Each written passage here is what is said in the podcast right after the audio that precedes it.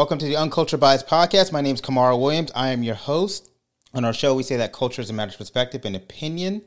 We are, after all, culture is just another way to say discovered. We are uncultured, we are biased, and we are black. Now, if you're just tuning in uh, for the first time joining our program, thank you. Welcome.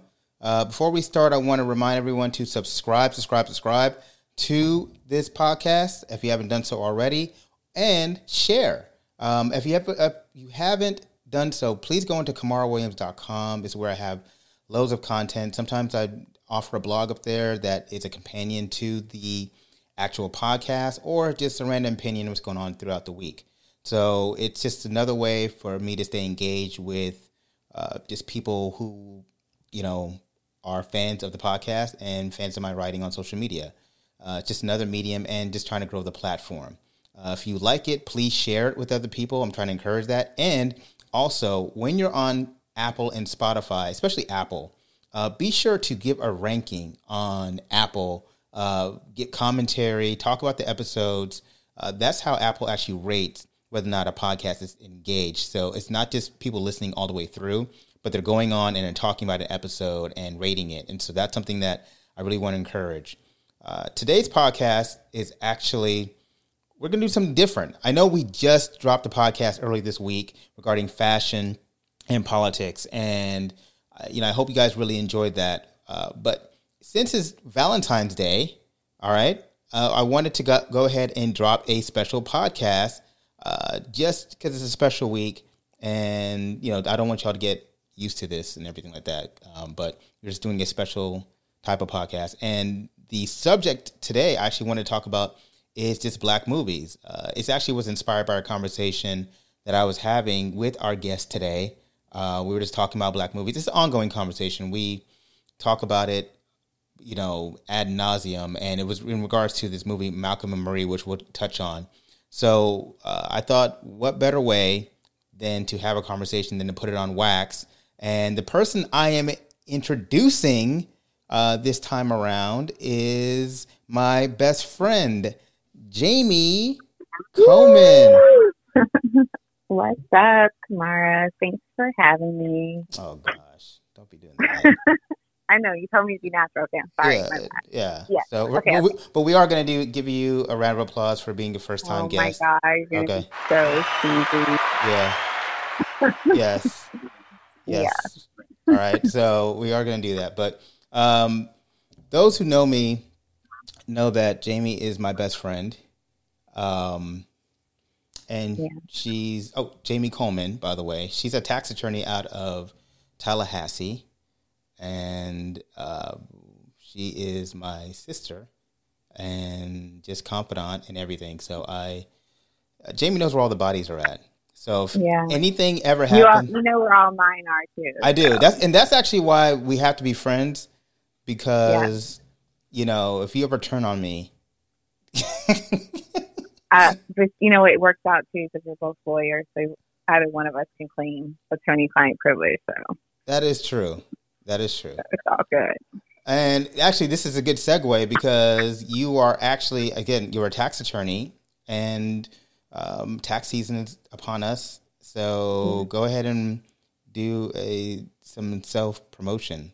Talk about. Oh, oh, okay. Yeah. Um, yeah. So if you need help with the IRS or you need to do some tax planning, maybe you have some questions, feel free to hit me up. You can find me on IG at Compass Tax Advisors Inc. You can also find me on Facebook. I also have a law firm, Williams and Coleman, out of Tallahassee. So connect with me. Love to help. Yeah. And even though she is based out of Tallahassee, she is my tax attorney. And uh, obviously, I don't live in Tallahassee. And so again, she knows where all the bodies are at. So, um, she's our personal tax attorney and the business tax attorney. So um, obviously, I trust her literally and figuratively with my life. Uh, so anyway, we don't have to get into all that. We don't get into yeah. that because the feds might be watching. So I'm just joking, by the way. It's a joke, people. don't listen.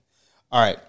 Um, we had a conversation about the movie. I wanted to talk about okay, I don't know where to start. I wanted to talk about this movie, mm. uh, Malcolm yeah. and Marie, but we were ta- we were talking about it, right?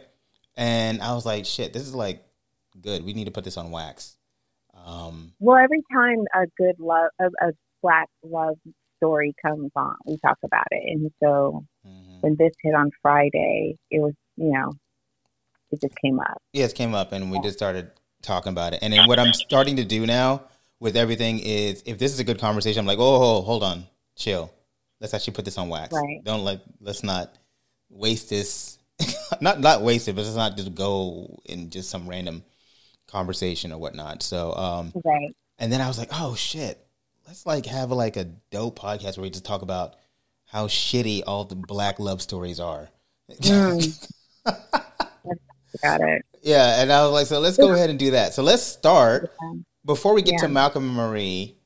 Um, yeah. uh, what do you want to start? Would say poetic justice? Where do we start? Oh, well, let's, let's take it to poetic. I think poetic justice is a great place to start. It's so funny that we were even talking about that um, earlier because I was watching it again today in preparation for our call, and poetic justice did you do you remember that Maya Angelou was in that?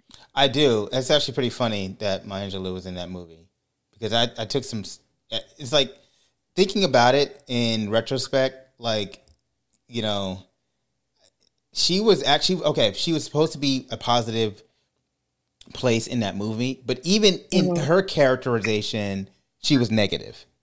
You think so? Yeah. I don't see it that way. Okay. Why do you say she was negative? Okay, so okay, before we get to Maya Angelou's placement, okay. so like let's say let's just do a redux here. Like it's a movie. Um, you have uh, four characters. The two main characters are Tupac and mm-hmm. Janet Jackson, yeah. right? And then the yeah. incredible Regina King, who has yeah. developed into our eyes into this incredible force in film and mm-hmm. acting. Like she's like won mm-hmm. Oscars, Emmys, and you know mm-hmm. just she's just a dynamo and everything. But yeah, and I think we have um, is it Guy Torry, Joe Torry? I think it's Joe Torry.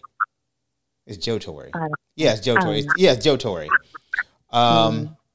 so we have those four characters, and I, uh, apparently, uh, I'm trying to remember the movie because you you just watched it recently. It's, but it, it's like they had to go to Oakland for. They had to go to Oakland. Yeah, for a. So, but on the way to Oakland, there was poetry, there was spoken word, and I say that that's like an interesting start because when we go into all these other love stories, like Love Jones, we see those same elements. Mm-hmm. So yeah, you know, and we could definitely delve yeah. into that. Like, why is like mm-hmm. how black art is interwoven within the medium of black love stories, and what does that really mm-hmm. mean? Like, what and is that? Politics. And politics. politics. Yeah. Mm-hmm. Mm-hmm. Um. So they're on the way. They got to go to to Oakland, mm-hmm. and it's because uh, it's because Tupac's character Lucky had to go because he was trying he to, to, make a run. He yeah, had to make a run. Make a run because his his cousin was in a rap competition, something like that, right?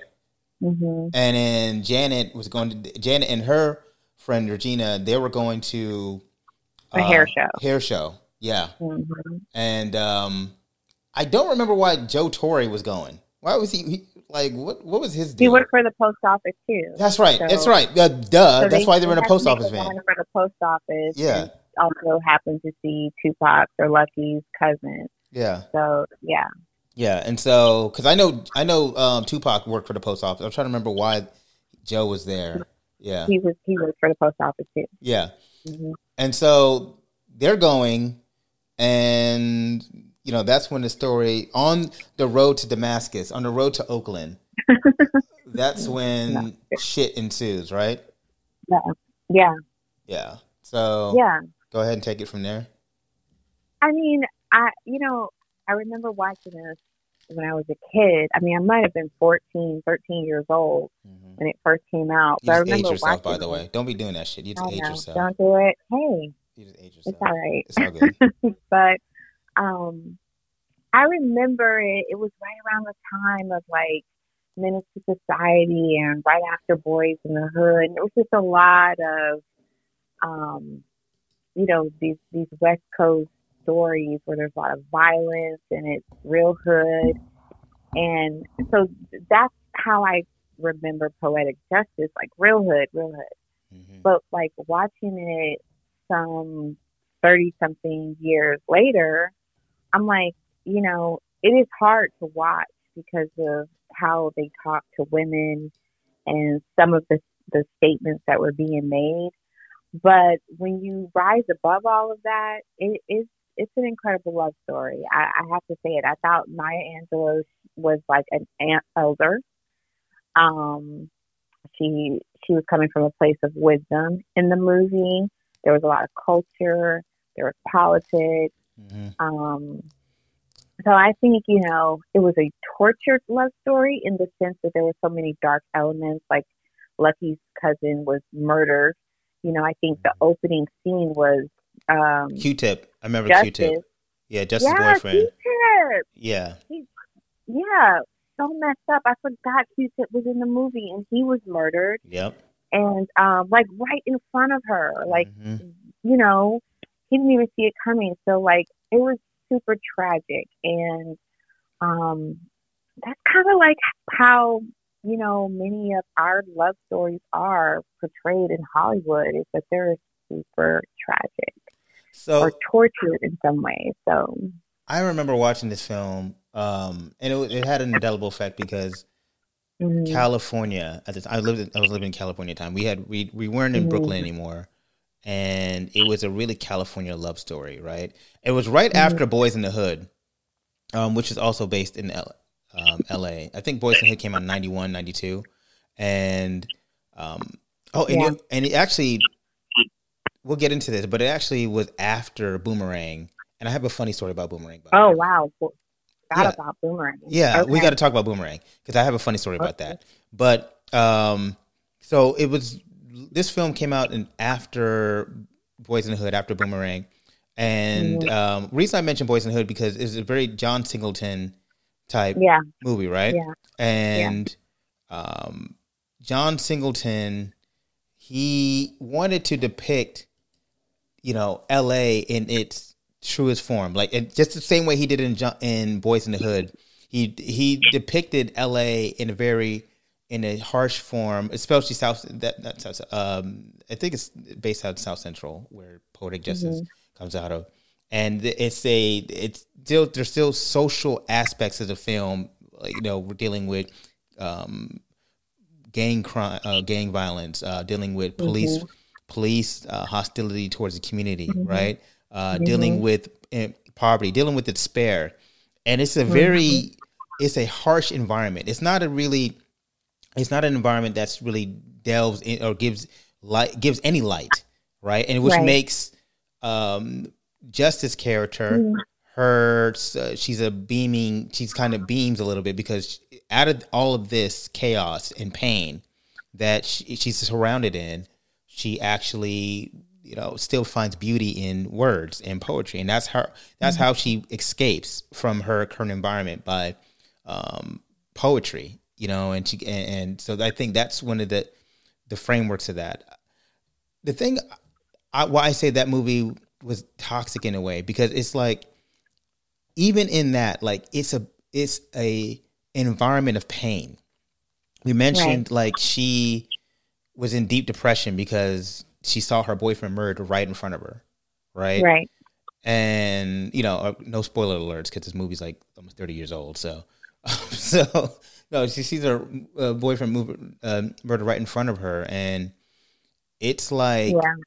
it, it's like she has this thing where now she's processing this guilt and this survivor's survivor's guilt and, and just pain and not really how realizing how she's going to get out. And she even to the point where she wants to go to a hair show, and the reason she's forced into this closed space of a mail truck van because her car breaks down. Like it's just like right. It's right, like she just right fed with a shit plate in the beginning of this movie, and it's just, I, I, the movie is, in a way, yes, it, it's for some. It, there's an honest portrayal of love because love is it's some it's based out of some hardships, right, surrounding circumstances or hardships. But at the same time, you know, you look at it. That. What was that? Yeah. No, I will get there. I don't know if I necessarily agree with that. Okay. But, you know, but I'm listening. I'm following. Yeah, I just feel like the movie really has this has this environment when I look back at it now. Then mm-hmm. I wasn't really processing, but when I look back at it, and right. it might be just my own redux here, but I look back and I think how the movie fr- was framed and and uh, uh, curated in pain, and even in their love story along mm-hmm. the way, it was still dealt with strife, right? Because um, right. you know his uh, uh, emotional unavailability, not willing to be completely open, or her emotional unavailability, and then even in the sense of physical abuse, they witnessed, oh, yeah. you know, and then even watching their how the the two uh, Joe Torry and Regina King's character that was a you know a, a, a, a abusive uh, uh, situation, right? Verbally and and physically, right? So right. like it's like we're seeing all this trauma play out in a love story, you know, and they don't even end up together it's open ended. We don't even know if they, they're just kind of like it's kind of like yeah, you know. And the, the one thing I talked about Maya Angelou, like her character. I, I mean, again, when you think about it, it's like all right, she, you know, her Janet's talking to her about love, and she's like, you don't know what love is, and it's like. At that moment, like Maya Angelou doesn't really know if they're family or not. She just assumes like this is just one of my young you know, children like nieces or grandchildren mm-hmm. at the family reunion. Um, mm-hmm. and at that point, it's like, okay, I know she's trying to pass off some wisdom, but it's like that would have been a perfect time. Like, well, well, walk me through love for you. Don't like instead of berating you like you don't know what love is. Like, well, talk, why do you feel like love? Like, well, Regina King, I think Regina King was like, she they she did ask her like, how do you know you're in love? Mm-hmm. And I think Regina, Regina was like, because it was Regina that she was talking to. I think Regina was like, "Well, we just, we just know."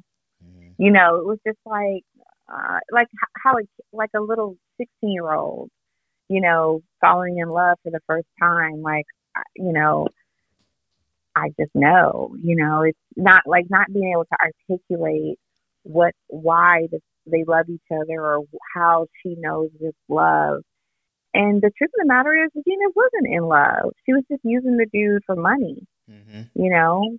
So I think her name was Iesha or something like yeah. that, or Keisha or something. Iesha, so Keisha, yeah, yeah, yeah. So she was just using the dude for money and um, playing him. And I think Lucky Lucky saw that from the very beginning, but oh boy, couldn't see it. But so I think in in that respect, that's why I say Maya was coming off of a place of wisdom. She was also talking about how what's wrong with these children is that their parents are not teaching them right from, from wrong. But it um, even mm-hmm. in that sense, like shouldn't she say, okay, you're not clearly you're not being taught between right and wrong, so like let me then mm-hmm. try to lead you, take your hand and lead you down a path, right? I just mm-hmm. felt like even in the wisdom role, and I'm not taking shots at Maya Angelou or anything like that, the, the mm-hmm. character. I'm just I I'm I'm saying that even in the most wholesome role in the movie, that's even a it falls short, right? Like the the the sage old wisdom person, like I feel like that could have gone further. And I just I look at it like what damn man, like even the most wholesome person in the entire movie is is you know still doesn't hit all the marks. I just, I, I don't know. Mm, I, just, I don't, I don't agree with that. I mean, I just feel like you know they're at a barbecue, they're at a family reunion. She never met these people before. All of a sudden, they come up, they're saying they're cousins. We all know that they're not. You know, mm-hmm. this little girl talking about she's in love. This is her husband.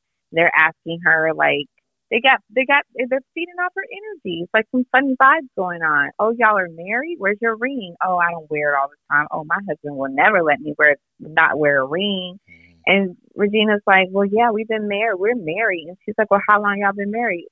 Mm, six months. And then some lady says, Well, he can speak for you. He doesn't. He can speak it for himself, you know. So it's like a lot of weird energy going. I don't know if that would have been appropriate to be like, yo, like little drunk girl because remind you she's drunk. You know, she's drunk. She's yeah. got like a huge drinking problem. That's what that's what Justice's problem was with her. Right. Is that she reminded her of her mom. Right. By the way, Justice's mom committed suicide. Oh, she again, was, you know, more trauma. Yeah, more trauma. Um, But I love John Singleton for like depicting, you know, a, a you know South Central love story back in the '90s because it there were they were really hard times. Um, you know, the crack epidemic that was present in the movie, um, police and, and how they deal with black people were present in the movie. You got to keep in mind this is a few years after Rodney King. Mm-hmm. Um, so you know, uh, I, I don't, I don't know. I just, I, I think that what I found so fascinating about Maya being in the movie is that she is the poet. Like, yeah. right? She's, she's, the, she's, she's the, the, poet of our time, of our culture. Right. And she's in poetic justice. I, I would almost feel like this movie is like super iconic now. You know, I it is an iconic I mean, movie. It, it is iconic. You have to go back and watch it. Like, I mean, you. I remember watching this movie. This was like the. Let's see. I was probably thirteen, maybe a couple years prior is when I when I first heard "Phenomenal Woman" by Maya Angelou, mm. and I performed it in middle school um, for a talent show, and I won the talent show. I know. I, I I always sort of keep the same stories over again. I know. I know. But anyways, I when I saw the movie, you know, Janet is saying the the poem.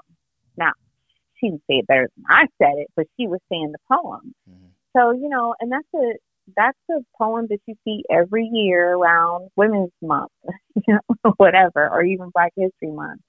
But um, it's iconic. I so you know, I I I just I think you know it, it brings me to the thought that Malcolm, like, it actually takes me to a place where Malcolm was telling Marie that um, you're judging this movie based on a billion variations and hypotheticals instead of what it actually is.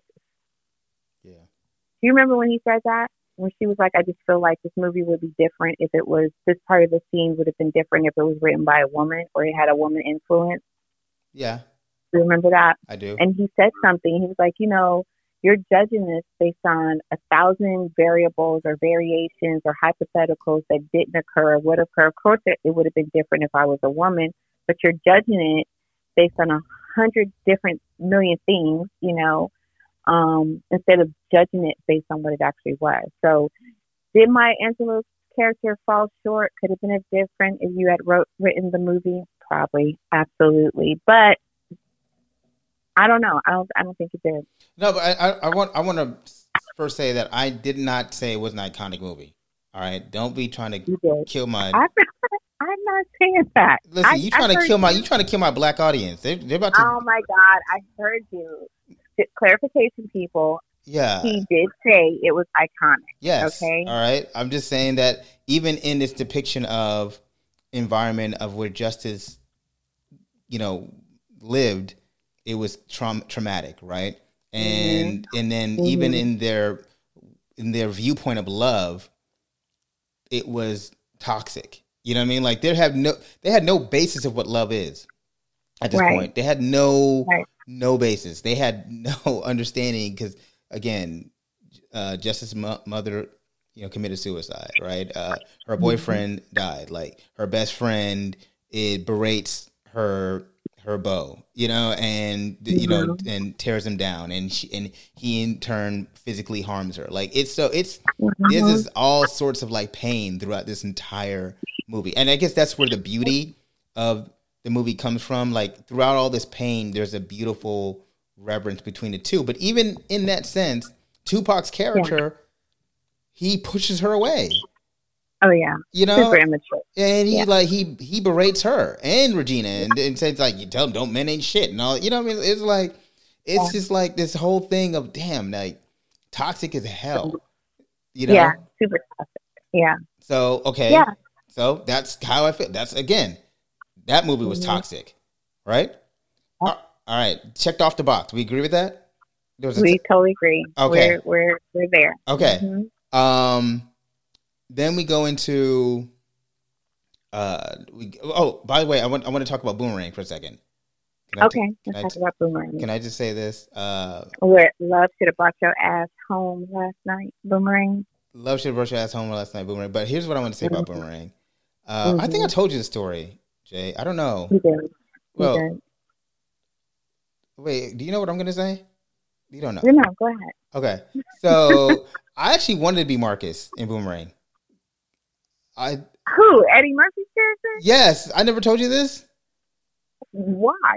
Oh, I, I I adore it. First of all, shout out to my parents for being terrible parents because they actually they actually had me and my brother watching Boomerang in the theater with them because they didn't want to pay for a babysitter. So I watched Boomerang as well as Harlem Nights and all that. My parents are big Eddie Murphy fans. Um, by the mm-hmm. way, mine so, too. Mine yeah. too. And so yeah, I was a young jit watching Boomerang, and I was like, I want to be just like Marcus. I, what? You know, it's crazy because I wanted to be just like Halle Berry. Oh, see, but because she, I mean, I even cut my hair like hers, but because she was an artist, mm. and I have always wanted to be an artist. But go ahead. Why you wanted to be like? He was a player. Why? Why would you want to be like him? Why would I want to be like Marcus? First of all, yes, he was a super dog. I'm, I'm coughing right now, not because of COVID, because I had a drink. okay. So that's what it is, people. Um, uh, I wanted because I thought he was the epitome of cool, man. Like the dude was, mm. dude was having a bachelor pad, and he was like mm. just women. Like he was just so smooth with it. And I was like, I want to, mm. I want to live just like that. I want to have the pad. I want to have. You don't remember my bachelor pad? Do you remember my bachelor pad? I do remember, but I remember that. But Marcus was so superficial. You remember how he did that girl because her, her feet didn't look. I didn't care about that shit when I was young. All I cared about was that he had to fly fly crib, all right, and that he was like cool and he was swap. I I'm gonna let y'all know, man. Jamie, she saw she saw Kamara back in the day. I was. I was I was killing. Yeah. Listen, my my bachelor pad. Shut Ah. Listen, you know this is true.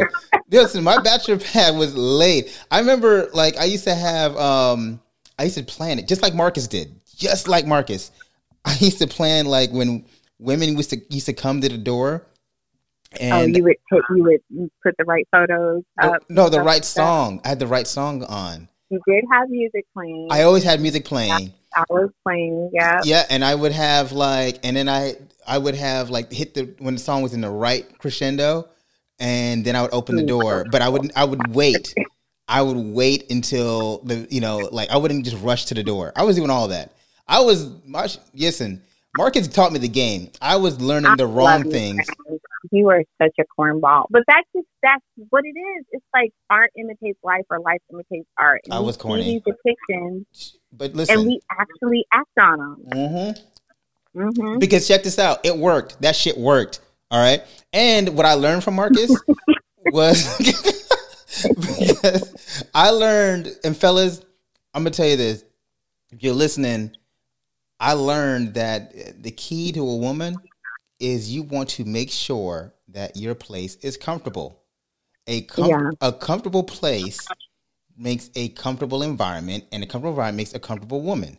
Yeah, this nigga would have like African artifacts books. I would. I know ass didn't even read. Like, oh, first of all, first of all, first of all, hey, hey, chill. You need, you need to tell people I didn't read African artists. I, I, I did read them.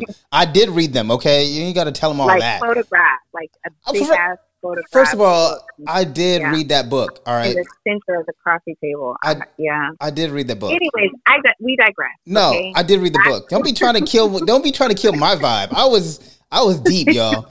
All right, so yeah, he thought he was, but that's the thing. We were mimicking the things that we saw on TV. We were mimicking the Love Jones. We were mimicking Boomerang. We were mimicking Baby Boy. We were mimicking like all of these things that we saw on TV because we thought they were cool. But in reality, Marcus was a dog. He was a straight up hoe. I know. Like there ain't nothing cool about that. I know he was. He was a hoe. He, he, he, was a straight up hoe. He did women super nasty. was. And the one woman that he was like super in love with, you know, um, he did her wrong. I know that was he was you toxic know? as hell. But I'm gonna sit there, but I was toxic as hell too before I saw the light. So I'm not gonna sit there and but okay. that's the thing. Like I learned how to be toxic as hell from a movie that had an indelible from a movie that had an indelible That's print on me. You have to be yeah, exactly. Same thing with Love Jones. I I can every scene in that movie I've done. Every freaking scene. I, I killed you when I told you Love Jones was a trash ass movie, and you were like, "What?" I remember. What? Yeah, I you were not happy when I I destroyed your. But you know, I'm glad you said that because it made me think differently about the stuff that I'm ingesting, right? Like Mhm. what I'm taking in. Mhm. That we feel like so it goes back to what you said earlier about um you know, there's a there's hardship surrounding love. And and yes and no, but not necessarily it shouldn't be that difficult. I shouldn't have to go through agony or trauma or pain to win you over. You know what I'm saying? Or to or to you know fall in love. It shouldn't be so trying and traumatic. And that's what our black love stories are teaching us. There it's a very unhealthy depiction of what a relationship should look like. And um it's got our young folks, i.e. us, super confused. Well, you know, it's interesting because like you see how like it's okay, so we can talk about like Boomerang and Love Jones, right? And then both of those characters are like emotionally unavailable men. And Mhm. ideally, I actually saw myself in Marcus and in Darius, right? Mhm. I Mhm. was the post person who I, you know, was I'm a writer and I liked to poetry and you know I just wanted to be deep. I was f- uh, fake deep at some point, right? Um, Mhm. and so you know I just I saw parts of myself in this character, and then it wasn't until I came out of that cloud uh, that I realized like, oh, okay, well, um, you know, that's not healthy. And even with Marcus, that, Right. that's not healthy. Like Darius in that movie in Love Jones, he, you know, he he's uh, not honest with Nina at any point, Definitely. you Yeah. know, and then Nina's not honest with him.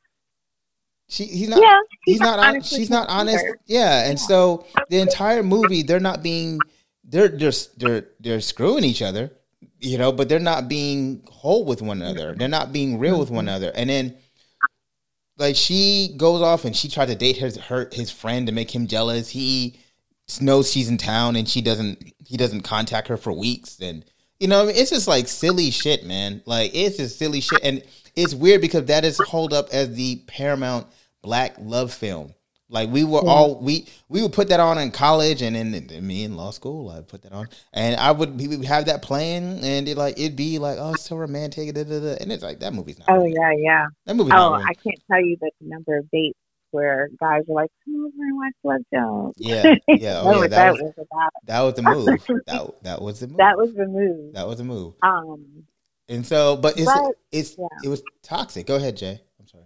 no, no, no. It was super toxic. I mean, we think about Darius and we think about Nina hmm and them taking the advice of their friends and playing games. I think that's what it is. It's playing games.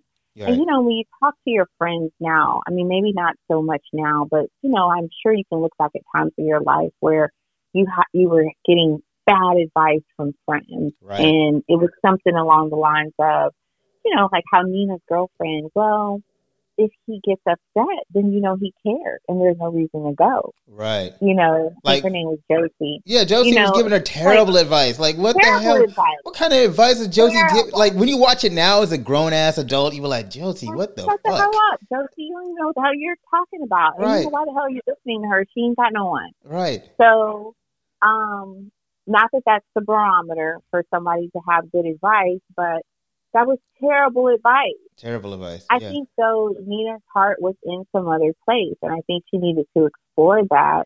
And had she been honest with Darius, I don't know that the result would have been any different because Darius was immature. Super you know, immature. he was super immature. yeah.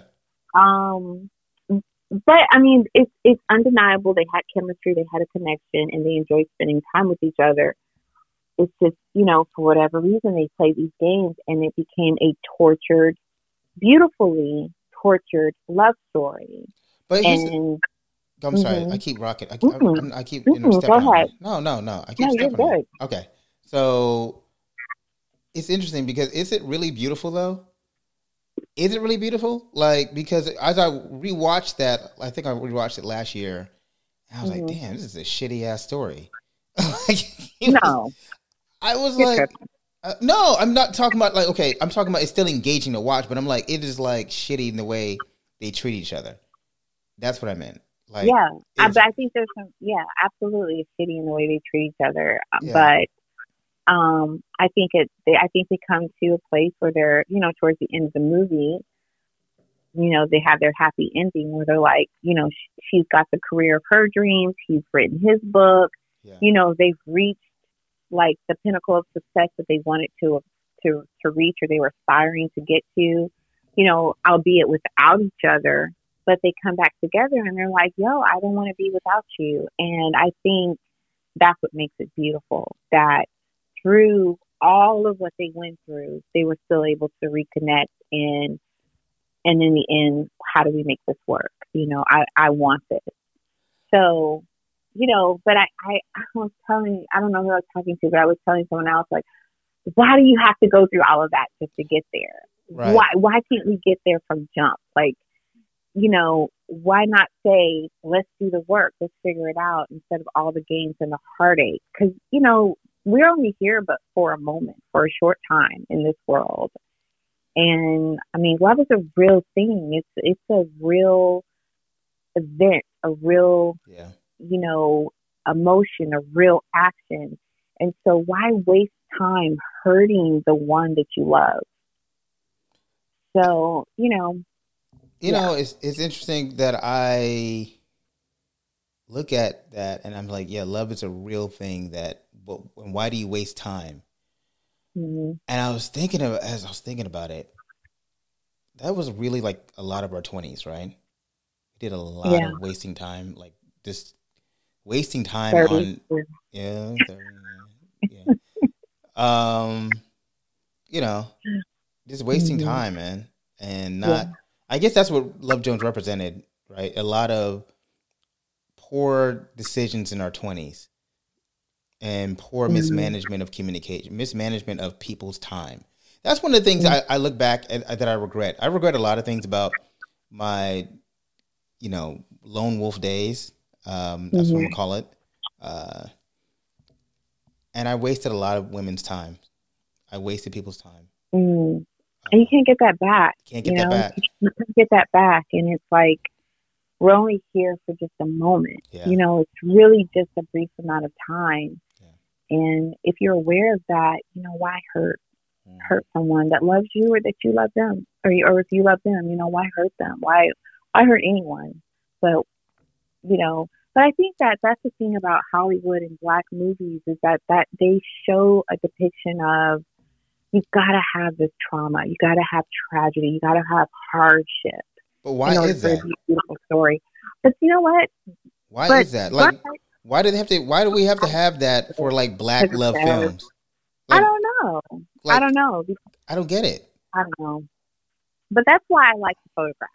Okay, so oh, before we get to the photograph, I, before we get to the photograph, okay. can I just say, but Love Jones though it would it it was the first time I remember watching a movie and falling in love with people's ability to operate in a space that wasn't orchestrated in a professional environment. It was a black creative. Mm-hmm. It was a black creative movie. That's what I love about Love Jones. By the way, I love yeah. the fact that Nina was a photographer. I love that you know yeah. Darius was a writer. Like I love they operated in spaces that wasn't traditional mediums of black success. And I believe yeah. that was the first time that that actually I saw that as a as a movie. I saw that. Like I saw success. Yeah. Now again, I remember I told you all I I'm a fan of Boomerang. I'm a fan mm-hmm. of what the movie represented. I love Boomerang, but I also recognize that even in that even in that part, Marcus is an operating corporate America. A very sexy job, a very cool job, but he's still mm-hmm. in, a job, right? Yeah. And it's very creative because he's a marketing director, or you know. But mm-hmm. Jones was actually the movie that really uh, ingrained the concept of black creative. And as you talked, we talked about this in the beginning of this podcast, how art interrelated within these films. Um, jazz mm-hmm. was a very yeah, the culture was very very much mm-hmm. prevalent. Um, even, even had Chicago stepping in that movie, right? So, uh, oh, which I love. Yeah. Like that's what those scenes right there really what is really what tugs at me. Those are the scenes that I that I mimic, right? So the Chicago stepping. Well, I can tell you that I have gone on dates where we had to do that, like because I wanted to recreate that moment, right? Mm-hmm. And I can tell you that I've gone on dates where we were in the rain and kissing, you know, or dancing in the rain. So, because I wanted to recreate that moment, I wanted to have that which I felt in that in those movies, but also what I loved about Love Jones, not only the spoken word, but the music. Right. You know, um, the love scene with Nina and Darius, with Maxwell playing. Every time I hear that song, I think of I think of that scene. Right. You know? So You know, every time um, I hear about I hear a song, I think about it's the, the Duke Ellington, John Coltrane, um, sentiment, oh, in a sentimental mood. In a sentimental yeah. mood, yeah. Yeah. I yeah. love that song. Actually, the first time I heard that song was actually The Cosby Show. It was The Cosby Show. Yeah. It was, that's the first time we heard that song. Right. I think the next time we heard that song play again was Love Joe. So it yes. was like nostalgic. Yeah. But it, it was also, it was nostalgic in a different way. It took you back to that time period where you first heard it in The Cosby Show where him and Claire dancing and everything. But then it's it's Nina and Darius, yeah. and they're like, and, you know, they're in love. You know this, but it's tortured. It's sad. You know. So like, um, let's just oppose that, right? Because mm-hmm. you have, on one end, you have. We, I, I know you. You, you kill me that. stop it! Stop it! Okay. All right. I love using the word, but it works. The word works. Yeah. Okay. Uh-huh. Got it. Got it. So we have I'm gonna we have a differing environment. Okay. Mm-hmm. mm-hmm. Between, uh, it's the, okay. Go ahead. The Cosby, Go ahead and use your word. Go ahead and use your word. No, I'm not going to use the word because I might I might use it again because it might just slip out. But you know, whatever. Um, we have the Cosby Show with Claire and Heathcliff Huxtable. Um, mm-hmm. They're dancing, and that's a very loving relationship, right? And it's an mm-hmm. honest relationship, and it, and it's a mature relationship. And on the other yeah. end, you know, mm. you have you know Darius and Nina, who mm-hmm. are in a very tenuous relationship, but it's still toxic. Be- toxic. toxic. It's toxic, but it's, it's still two beautiful moments, and mm-hmm. opposite ends of the spectrum and it's like though it's weird how music really tied us in and I, instinctually i didn't even realize that until literally until just now we just said it i just mm-hmm. really i didn't mm-hmm. realize the, the tie-in between those two and it was re- it's really fascinating to think about it but like let's talk about how like music really mm. is a is a note is noteworthy in these films and how it really just ties in like culture and mm-hmm. context mm-hmm. and perspective. Mm-hmm. Like, why do you think that is? Why do you think art is, the, especially especially with music, is such an indelible part part of Black love films? What love is it about? Story? Yeah, yeah, the it's, Black love story. Yeah, why is music? Because even in like again, I know keep going back to Boomerang. I think it's the soul. I think it's the soul. oh yeah definitely yeah like um, when did they first have sex was in new orleans and went to a jazz club and they were like it was music right mm-hmm. everything like you think about it like it's like it's music has such an indelible effect on our love life that's weird well i think on black people's love stories mm. because it's it's it's the it's the soul the inner working of the love story i you know, I love music. Music really is like the key to my heart. Like, I, I, will be like completely, totally random. We'll have a conversation about X, and I will hear a song, and I will randomly ask you, "Well, what year was that song? Do you remember what year that song was?" Mm-hmm. Because for me, it's a placemaker for a, a certain point in time. Like it'll bring back a certain memory for me. Um, but I, but that I digress. I no, but but, but in, in, our culture, so people you know, when they know our, our mm-hmm. friendship, like mm-hmm. even when me and Jamie, like she, you know, tells me I'm an idiot and like you don't know what you're talking about. I never tell you that. Okay. Never tell you that. Yeah, you do. So anyway, so when you um you know you vehemently disagree with the way I am operating with things, uh, one of the, the best tie-ins that Jamie and I have is our love for music.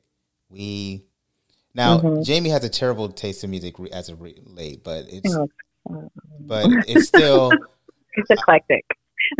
it's as of late, your music choices have been really basura, but um, yeah. So I mean, but you know, that's one of our key times that we we both mm-hmm. love music. But, but um, there's a there's a healing element to it. Yeah. There's a nurturing element to it. And I think it's the, you know, I think it's, it's, it's at least, at least where from, you know, how I was growing up is that that was what was a good time. That was the evoking of emotion when you heard certain songs, you know. Um, so I, all of my most dear memories to me, I can tell you about a song that during that time period. So, you know, that's just for me personally, but I feel like music, especially in the black community, the black culture, is goes hand in hand with love. Mm. I, I'm, I'm, I'm a strong believer of that. And, um, yeah. you know, I don't know really what it is. I, I think it's like in our, it, you know, underpinned in our souls and our belly and our heart. It's just there. And I think any good writer, any good producer needs to tap into that. And um, they oftentimes do. Yeah. They oftentimes do. So I, no, you know, I, I, I appreciate that. I, I yeah. agree, though. I agree. Music is it's such an an in, uh, important fabric within Black culture mm-hmm. that yeah, when you can tell a story a black story and especially a black love story like to not mm-hmm. have very specific ideas on what that musical choice will be or what it, it says about the environment then you know you're mm-hmm. ignoring a very big piece of us right so black black culture black music they go hand in hand and that's how mm-hmm.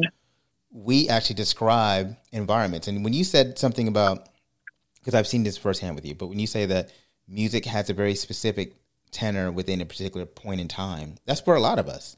We hear a song and it brings us immediate back, immediately back yeah. to a scenario. Like, oh mm-hmm. shit, I remember, yo, mm-hmm. 2007. I was, you know, doing lean with it, rock with it. You know what I mean? Like I was, uh, you know, like you know. okay, so that's like kind of like why these Verzuz are so important, right? right. I, mean, I know we're kind of delving, in, but we're not to get into that, but these Verzuz, they immediately bring us back. Every time you hear a song on Verzuz, you be like, "Yo, I remember when this song. I remember when this dropped. Oh, I remember. Oh, I remember what I was doing when I heard this song." And it they have this immediate connection to time, mm-hmm. and that's what music represents. And then you see these things, and I think that's where uh, the the tie-in comes in. Why music is such an important part with all these films, and we'll go into it like going forward. Um, I think actually I know you want to get to the photograph, but we're not there yet.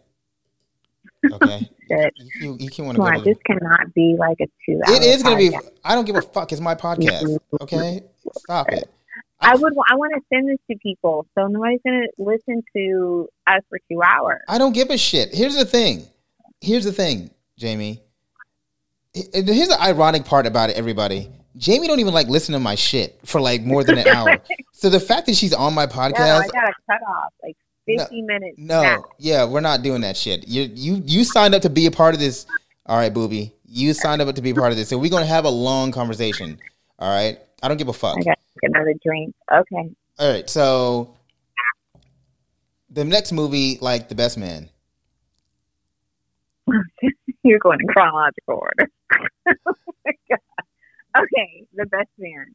Toxic as fuck. It is toxic okay, as fuck. So you have this. You again you got a mix of, but this time you got a mix of professionals and you got a mix of like creators, right? You got the Sanaa Lathan, who's the the cook or the chef. Yeah, and you caterer, have her yeah. caterer, right? and you have her um, her boyfriend Taye Diggs at the time, yeah. who is a writer. Yeah. We are talking about the best man, right? Yeah, we are talking about the best man. Yeah. Okay, we're talking best man. Okay, and so yeah, I mean, and then you got you got my girl um, in there again. What's her name? Nina. Um, Harper. Yeah, Harper. What's her real name? What are you talking about? Who, who you? What, what's Harper? What's the uh, actress real Nia name? Long. Nia Long. Nia Long. Yeah. Okay. So you got her in there, which you know, beautiful. Like I wanted. Oh, she looks so her. damn good in that movie. She's. St- Oh my god! she looks so I damn wanted good. to be Harper. In fact, I felt like I was Harper. I was Harper. I was Harper. I'm picking up on the theme. I feel like you you were really between Halle Berry and then and then Mhm. Nina and Love Jones and now I feel like short hair women. You don't have short I hair. you know I you know I had short hair. No, you so, didn't. When? Like, I, I cut my hair. I promise you. Like all through high school. oh, okay. When these didn't- I didn't movies were coming out, my hair was short, and I dyed it like all the time. Oh, It you were was like crazy. Like, like I, on some Lil' Kim shit. yeah, pretty much. Oh, I loved her too. Yeah. totally loved I mean, I know, I know but yeah. that, but I'm just saying I didn't know you were like dying your hair like that. That's crazy. Um, so Yeah. I'm learning, I'm learning all sorts of new shit about my best friend. That's crazy. Um, so I'll show you. Yeah. But yeah, so I mean, with toxic is ass, like you know, we're talking about friendships. We're talking about you know marriages being ruined, friendships being ruined, infidelity. You know, a torturous affair that happened that no one knew about. You know, but that affair brought her closer to her husband, and Kathleen Morris Chestnut was in that bit. It was just, it was just toxic. Um, Oh, by the way, I was not. Her name wasn't Harper. Harper was friggin' Taye Diggs. Nia Long was Jordan. Jordan. Yes, I'm Harper like, was yeah, You're right. Jordan. like, what the fuck? Jordan was Yeah, Mia. Yeah, Yeah. Jordan. Yep. So yeah. Um, and then the Best Man Holiday, same thing. same shit. Same thing. But you know, Yeah, okay, can I tell a funny story about the Best Man? What? I took a white woman to go see that movie. Oh wow. Did, did. people look at you funny? Uh, I don't know. Every, It yeah, was. of course they do.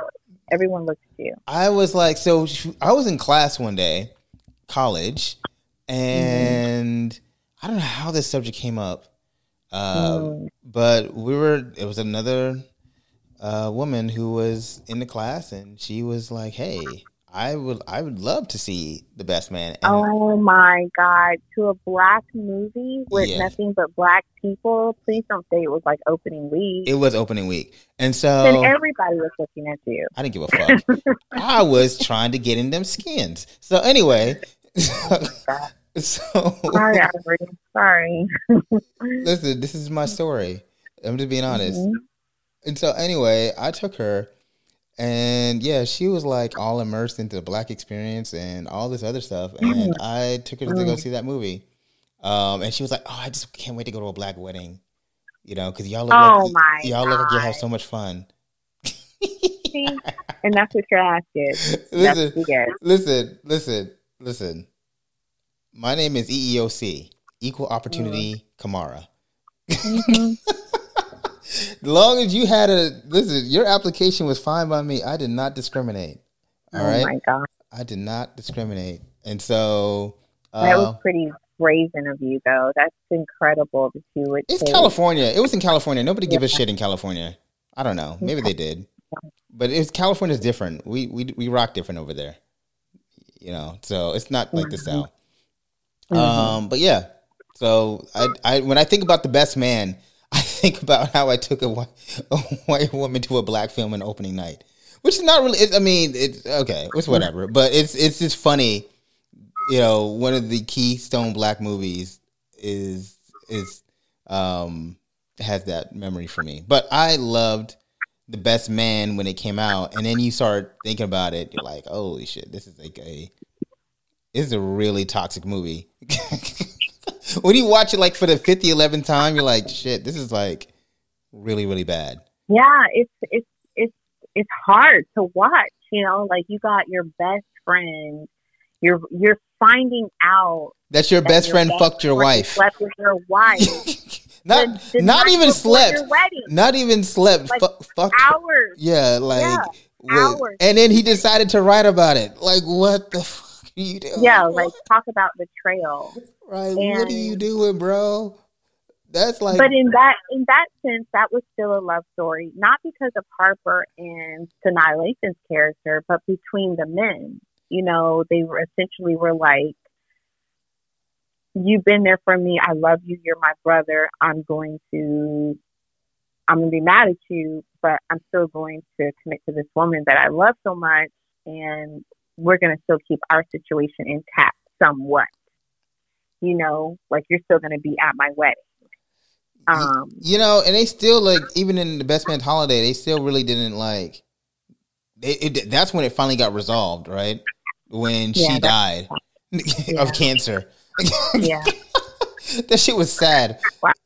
Real sad. She died of cancer, and that's when they're like, "Oh, yeah, uh, we're didn't we're cool." Like that one. Totally didn't see that one coming. Did not see that. Spoiler alert. I'm just like, God, we, you know, but yeah, I mean, all of these really tortured affairs. It's just like, God, you know, Hollywood. Why can't we just be like happy and in love? Right. You know what I'm saying? Like wh- why why does it have to be all of that? Right. But um, I mean, yeah, Harper even proposes. That, hold on, 24 hours before he was getting ready to sleep with Jordan, and then and then that at the Maybe. wedding at his wedding at the best friend's wedding because he's the best man at that he's mm-hmm. fucked the wife. Uh, he proposes to he his proposes. like what is going on? Like Harper's got issues. Trash. he totally. is so totally. trash. Mm-hmm. Harper got so many issues, man. Um, yeah. And then on the holiday, he's trying to write another book. Right. You know, he's only coming around to write another book because he so he can get some money because he's broke. And he won't be honest. Straight trash. He won't yeah. be won't be honest. You know. Um. Yeah. So the best man, another toxic movie. We just went through. That's another. That was a toxic movie. All right. So we're going through them. All right. The toxic. That was a toxic movie right there. All right. Then we go into love and basketball. Toxic as fuck. I mean, can we just start and stop right there? Totally toxic. I mean, I love the movie when it first came out. I don't know how old I was when that movie came out, but I know how, I know how old we were because we were. Was just, it what is it 95, 96? no, Love and Basketball. No, two thousand. You're yeah. It was two thousand, really? Mm-hmm. God, I was twenty. I was twenty nineteen years old. Okay, so that movie, you know, it was so many things in that movie, right? Like Zeke's father, Big Zeke, cheating yeah. on his wife the mm-hmm. whole entire time they were married. Right. And she being cool with it. Right. Until he got someone pregnant. Mm-hmm. Like that was something that was revealing. Um, him like, you know, how bold and brazen he was to hook up with old girl from the best man. Yes, Nia Lathan. The stripper. Yeah. no, that wasn't the stripper. Yes. No, that was the no. She wasn't the stripper in the Best Man. You talking about Sanaa Lathan, the basketball player? No, no, no, I know. I'm talking about the um the girl that played in Players Club. Oh, oh, yeah, yeah, yeah, yeah, yeah, yeah. Yeah. So yeah, hooking up with her. You remember when um Sanaa walked into the room mm-hmm. and she was there, and they were like, "We're gonna get something to eat," and he put his arms around her, like, "Dude, we're still together. Like, I, I don't understand what you're doing right now." Yeah. That, that, he was terrible in that movie. Quincy, was Quincy, Omar Epps terrible. Quincy was so bad. You know what's so te- so bad about that movie? Like, it's so bad. First of all, let me count the ways. Uh, number one, like she she has Monica, I think is her name. Monica, she's a for those remember, she's a basketball player, and they both go to USC. She finally break, cracks the starting lineup and has a great game. Now, now, he, uh, yeah. he, he couldn't even celebrate her because Quincy, he was going through his own private stuff. Rather than tell Monica and give her some grace, like, "Hey, this was going on. My dad. I just found out my dad's a dog and has been cheating, you know, cheating on my mom like that." He kind of like just he's mad and up in his feelings because she can't read his mind about some shit that's going on with him, and he kind of like dumps her and then leaves college to go play in the NBA. You know what I mean? Like he just kind of like dog, mm-hmm. dog, just dogs her. You know, mm-hmm. and it's like she couldn't even we couldn't even celebrate the fact that she had been building towards being this moment of being successful in her own space. He had to tear that down, right? And then so then mm-hmm. the entirety of the movie, she's unhappy in her success as a great basketball player because he's pining after this man, this yeah. broken man yeah. back in the states. Right? She can't even me- mentally, emotionally move on. So then she goes back to the states and she takes up a job as as a some bank associate in her dad's bank, so she could be close to this man.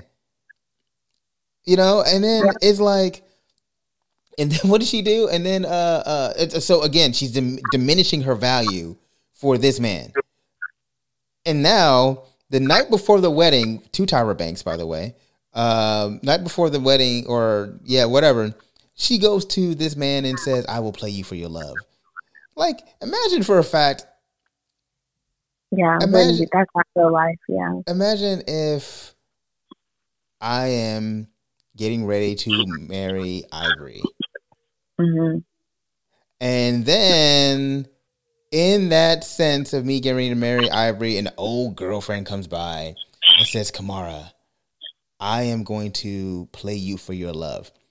I already know what you would say, Jamie. You'd be like, motherfucker, what the fuck are you talking Crap. about? Like, yeah, like, like, what in the hell? What in the hell are you talking about? I'm like, no, I'm like, no, Jamie, no, Jamie, check this out. I'm gonna play her, and I'm gonna play her to ten, and if I win, she can leave me alone. But if I lose, I gotta leave my fiance, who I'm getting ready to marry. mm-hmm. You would cut. You would drive down to Tallahassee and cut me. That is such a terrible movie. It is so yeah. terrible. But we loved it. But we loved we it loved though. It in the 2000s when it came out. We, we totally loved it. We ate it up. Oh, loving basketball. Omar Epps and I racing. You know, yeah. ooh, ooh. Um, but that movie, it was it was irritating to me for a lot of reasons many of which you had just articulated that she had to dumb herself down or, you know, give up on a dream, so to speak. For um, a momentary moment momentary mo- for a moment. Right. To, to pacify him, mm-hmm. you know, and also, you know, so that she can be with him. And I, I think it sends the wrong message to our young women, to our girls, that we have to sacrifice a little and it's just like, no, I don't, I should be able to love you and you should be able to love me without hardship. And the only time he was able to succumb to her dream is when he was broken as a player. He couldn't even. He was a broken man at that point. Like he was like, "Oh, my career is. I'm, I blew up my knee. I can't play anymore. So now I'm going to support you, and I'm going to be all at the sidelines." Like, like what kind of message that that does that state? Right, the nonverbal in that, like, because mm-hmm. now he can't find his success in his dream. You know, now I have to go ahead and you know, I now I I I'm going to acknowledge that I need to be all women, all 40. It's like, come on. That's like, that's terrible. Mm-hmm. That's a very trash movie, by mm-hmm. the way. Mm-hmm. But we loved it. Still iconic. Still toxic as fuck. All right. Still toxic as fuck, yeah. Now, right. now we go on to, you know, brown sugar. Brown sugar. You already read my mind. Yep. Um, yeah, that, that was a dope movie. That also that has dope. like Sanaa Lathan. Sanaa Lathan's in a lot of these motherfuckers. Mm-hmm. She's got a lot of love. Movies. She's like the love movie black brown girl. Yeah, so. she's a love movie brown girl. Yeah. Mm-hmm. Uh, she's Happily Ever After, and the the guy was the movie where she hooks up something new. The hook up with the white oh, guy. I forgot about something new. Yeah, yeah. She's the brown girl love love. Um, she still looks the same. She still but, looks good though. Um, she looks good by the way. Yeah, she's oh yeah, she's beautiful, beautiful girl. Yeah. But Brown Sugar, dope movie. Again, we got a depiction of culture Yep. We got Mos Def in there, who Music. I absolutely love. Mm-hmm. You know, um, we got his music. Um, we've got uh, Queen Latifah. Yeah. You know, she's iconic in there. It was a good. I I love the movie. It was still toxic as fuck. I will never forget the scene where he comes into the restaurant. He says, "Celebrate my divorce." Or Richard Lawson. My divorce. My divorce. Yes, Richard Lawson. I loved it. I love that part. Yeah. But um, still toxic as hell. The entire. It was. Yeah, I mean, it's just the fact. that, you know, the fact he walks into his restaurant to find his wife cheating, or you know that they um both Sanaya and and Taye, I think it was Sydney and Dre. That's what they call themselves in the movie. Mm-hmm. They um, you know, they finally hooked up, and in the movie, but it was only after he realizes that his wife is. They're not even. First of all, they're they're married, but they're not emotionally connected, right? And so they're not. They're only financially. They it looks good on paper. It look really good. They look good together on paper. Right. Right. But there's no emotional connection um, mm-hmm. to that, and which is like okay, I get it for this part for the uh, plot points to make sense. You have to, you know, it shows Sanaya was with somebody again because it looked good on paper. The guy was, who was playing for the Nets, uh, Boris Kodjoe right? Yeah. And you know, and Nicole Ari Parker's husband. How cute was that? Yeah. They're in the same movie. Yeah, mm-hmm. that's it. Yeah, facts. Yeah, they were in the same. That's true. And they um, the fact of the matter is, and it is weird too because right, it's uh, Ari Parker and Boris Kodjoe. There was a scene at when they were at the party. Those two looked like they had a better chemistry. Clearly, because they're married. Yeah, but you can. It was more palatable that they look like they should be together, which I think was a very key choice, right? Because that was the whole purpose that maybe they should be together because they look like they understand each other. There's a natural mm-hmm. chemistry between the two. However, both all all four people have chosen the wrong person to be with, mm-hmm. and they all mm-hmm. went down the wrong path, right? Mm-hmm. And so mm-hmm. that was kind of the thing, and um, it's just again a movie. Yes, it ends up. It does end up that they're together. That's an that's yeah, but thing. after like trying shit, like they couldn't be honest with each other. Couldn't be honest. You know, like he he was telling her things before he even told his wife, right? Like, right. He decided to quit his job, and the first thing he does is call his best friend. Right. Right. You know, mm-hmm. um, and the first person to give him money is his best friend. Right. You know, that, he, and he doesn't know, tell his wife. He doesn't tell her. And he and he doesn't tell his wife. Like it's like and so they couldn't be honest with each other they, they've had these feelings for some time before he got married mm-hmm. right because remember the whole wedding scene when they were about to get married right. and um her friend was like say something say, you know right, right, right, it was right. just you know what what happened before they had kissed or something yeah they right had kissed right and then yeah yeah and queen latifah was trying to break up the wedding it was just it was just too much it was too much going on mm-hmm. in that mm-hmm. movie but it was, again it was way too much yeah but again we saw I mean, that we saw that mm-hmm. music again interrelated, and it was a, it was a momentary in time, and how they brought them back, and how they how they connected, and it it was it, again played a a key moment. Oh, by the way, we forgot to say Love Basketball, music was an important important part of that music movie, right? You like the computer mm-hmm. love and you oh, know, oh, yeah. and then all that, and then like you know, just all the different different um, story beats in that movie was a key significant part in in and the story, the plot points in that movie, and the same thing you saw in Brown Sugar as well, and whatnot, and also in The Best Man. Like a lot of these things were just um, it, music again played it in. Uh, I guess it was a what's the word character um not a contributing character what's the word co-starred no i don't know yeah anyway ancillary role in the movie you know in, in that so all right um, what's another movie I'm thinking about? Just Right. Did you ever watch that movie, Just Right? No. You didn't watch that? Mm-mm. What's that movie about? Queen Latifah and Common. He's a basketball player, and oh yes, I saw that movie. Very awkward. Very awkward. That was an awkward ass say. movie. It was an awkward, awkward as fuck. Yeah. Like Queen Latifah and Common. It wasn't even believable. It wasn't believable. they had no chemistry. they didn't have any chemistry. No they did not have chemistry. Yeah, now, Queen Latifah was a very beautiful, beautiful still, woman. Still had no chemistry. Common though. is a very sexy man. You think but there sexy? was like they might as well have been like brother and sister. Yeah, it was you forced. It, was it, was a lot of forced chemistry in that movie. Yeah, it I was, remember just right. Yeah, mm-hmm. it was no sex appeal in that movie between the two. Yeah. There's no sex appeal. I, I mean, I, I, I don't know if I would put that in line of with the love story, albeit I'm sure that it was. But when I think about black love stories, that one just does not rise to the top of the list because it was just so awkward as fuck. Like, oh shit! You know what we forgot to talk about? What? Jason's lyric that predated all that shit. Oh yeah, that was that was when back in '92. '94. It was '94. Okay. We forgot to talk about that. That was toxic as fuck too. Oh my god, yes. Damn, Absolutely. that was bad. That was, yeah. I mean, we don't have to go like over the beats of that story, but that was a toxic ass movie. Like the fact that he, his brother committed suicide in the last scene, or, or Mm-hmm. and he after he shoots lyric, you know, and like and Brooke and uh, Jason, you know, holding trauma from the death of his father and pulling the trigger. It was like it's just a lot of it's that God. That movie is is laced in trauma. Lord. All right. Anyway, you have to we have to go back to ninety four on that. All right. Um. So we talked about. Damn. I should have wrote the list. I didn't even. I'm, I'm just going off the top of the head. I didn't even talk. Let's see. We talked about. Uh, we didn't even go into t- how Stella her groove back. That was. We don't have to get into that. Um. Mm, yeah. You know, the thing about the thing about these movies, like a lot of love story movies too, are like Tyler Perry movies.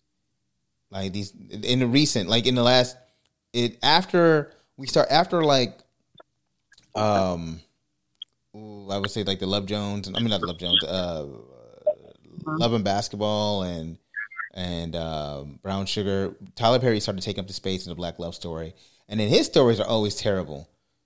They're always terrible. They're always, always terrible.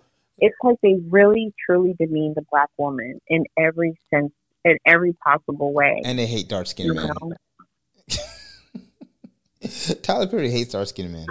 He hates dark skinned men. He loves light skinned women. He does. He does. hmm Not to get into colorism here, folks. All right? definitely not trying to do that. I'm No. definitely not trying to do that. And you know, and and I we very well could be speaking out of turn too. But Mhm. I I see like a trend. You know, like when I think about one of the more one of the first one of the one of the very first movies were the sisters. But so one's brown, one's a little lighter, and she's being beaten by her husband Yeah. and the other one is brown. She's got like three children, I think, from a different relationship. Yeah. And it's Boris Kodjoe, Yeah. actually, Yeah. that's, you know, um, interested in her and they end up getting together. Um, but how he glamorizes one and paints the other was just like incredible. Like I just, it, you know, and it's a pattern. You see that pattern. Throughout pattern throughout it. We don't have to get through, go through all Yeah. those Tyler Perry movies, but all of them is. First of all, Ty Tyler Perry and trauma go together like peanut butter and jelly. Like this, Mhm. he, his movies are just incredibly laced in drama and toxicity. Mhm. It's Mhm. it's wild. Um. Yeah. All right. The so- women are always getting beat up. They're always getting like physically abused Are in his they? movies. Crazy. Are they? But Da- Daddy's Mhm. Daddy's little girl is the um what's her name? What's her name? Uh was that Gabrielle Union? Gabrielle Union. She wasn't beat up, right? She wasn't, No, she wasn't. Yeah. No, she wasn't in an abusive relationship. Um, She was she was she was uh a no, little, you're absolutely right. she was a little stern though. She was a little stern. Yeah, I mean, she was a business person. What was Yeah. she, a lawyer in that? I mean, he Yeah, she was a lawyer. was a Yeah, she was a lawyer, yeah, yeah. Um, but it was like the first one, um, um, and I forget the actress name, but the husband, like, you know, get, kicks her out, moves the the bright girl in, and he's like a lawyer. He ends up getting paralyzed or, you know, shot or whatever. Oh, um. I know you're talking about. Yeah. but he's physically and emotionally abusive towards her, Yeah, you know. yeah. And then even the other one that we were talking about with the sister, the two sisters, and the mom letting her husband rape one of the other sisters. Um, you know, I mean, it was just it's it was it's just toxic as fuck. Like it's like you know, you have no choice but to celebrate the love story at the end because all the other shit, you know, a little girl being raped over and over again by her stepdad that is the father of her sister, like this is her sister's father. And, you know, the mom telling her, you know, uh, you're gonna, I didn't, that was your job. You were supposed to keep him satisfied. That's how we were going to get money. That's how we were going to be taken care of. I was trying to just survive. Like that shit. Like, oh my god, you you wanted her to find love. Right. Like somebody save right. her. You know. Right. Um, because she couldn't save herself. You know, that's another thing about Tyler Perry's movies. Shit, women can't save themselves in the movie. So is that true? Um, I gotta think about it. that. Might be true. Yeah. Anyways, yeah. I digress. But you digress. But, but it's real though. But hey, I love Tyler Perry. I say all that to say is, hey, don't think anyone don't take it as me not loving Tyler. I do. Why do you, why do you love Tyler Perry? Well, because he's like the only one right now currently in his space doing what he's doing. So you love him because and he's successful, not because of you actually like what he's doing, not because you actually like the shit well, he's producing. I mean, I think on a so thirty thousand feet view of it, he's okay. creating jobs. He's great. He's giving opportunities. Okay. You know, he's definitely giving back to the community. He's okay. using his platform. Like, I mean, yeah, his love stories are toxic as fuck, but they're also imitating some real shit that goes on in the black community that we don't talk about, like incest, like rape, like child molestation. Yeah, like but I just for once I would like Tyler Perry to fucking just. I mean, you ain't got to do trauma porn. Everything is trauma porn with Tyler. Um, I don't know. All right. I mean, I, I respect his. Listen, I respect yeah. the man's success. I don't like the product. You know, he's like a drug dealer in that regard to me. Tyler Perry is, a, is an emotional crack dealer. uh, he might be right. He might be right. That man, he he. But he's giving back to the community. He is giving back to the community like Nino Brown. He's passing out turkeys like Nino Brown, baby. Yeah. he, yeah. gets back to the community, but that dude, is, Tyler Perry, is an emotional crack dealer. The way he depicts trauma. Uh, I just I don't know. Listen, I don't know. I just came up with that. I don't even know if that makes sense, but I'm gonna ride with it. Um, all right. So, shit. Should we talk about Moonlight? Yeah, let's talk about Moonlight. I'm gonna be honest about Moonlight. I didn't really get the hype about it. I was kind of like, it's cool, but I was not. Uh, I, I was not that impressed with Moonlight. I, oh my I, god! But I, I, mean, but I, but here's the thing. You know what I realized about Moonlight though? I thought it was still an important, quote unquote, beautiful film, yeah. right? But I wasn't blown away by it. I, I don't. I remember when Moonlight first came out. I was like, oh, okay, it's okay. And then when it it started picking momentum and winning an Oscar, I was like, is that the same movie I saw like months before? Because I don't remember like it blowing my socks off like that. Like I just didn't I didn't think it was. I thought it was okay. I didn't like walk away from the movie being like, "Shit, like that's a incredible, fucking incredible movie." But yeah, I didn't get that feeling either. I think it was just, um, it was refreshing in the sense that it was the first time we saw a black love story that didn't involve women per se, or it was right. a love story between two black men. Mm-hmm. Um, so, um, or actually, you know, three black men because mm-hmm. like his first love was his mentor, mm-hmm. you know, his his friend that taught him how to swim. Mm-hmm. The one that, you know, kind of took care of him and watched over him and you know, uh, so so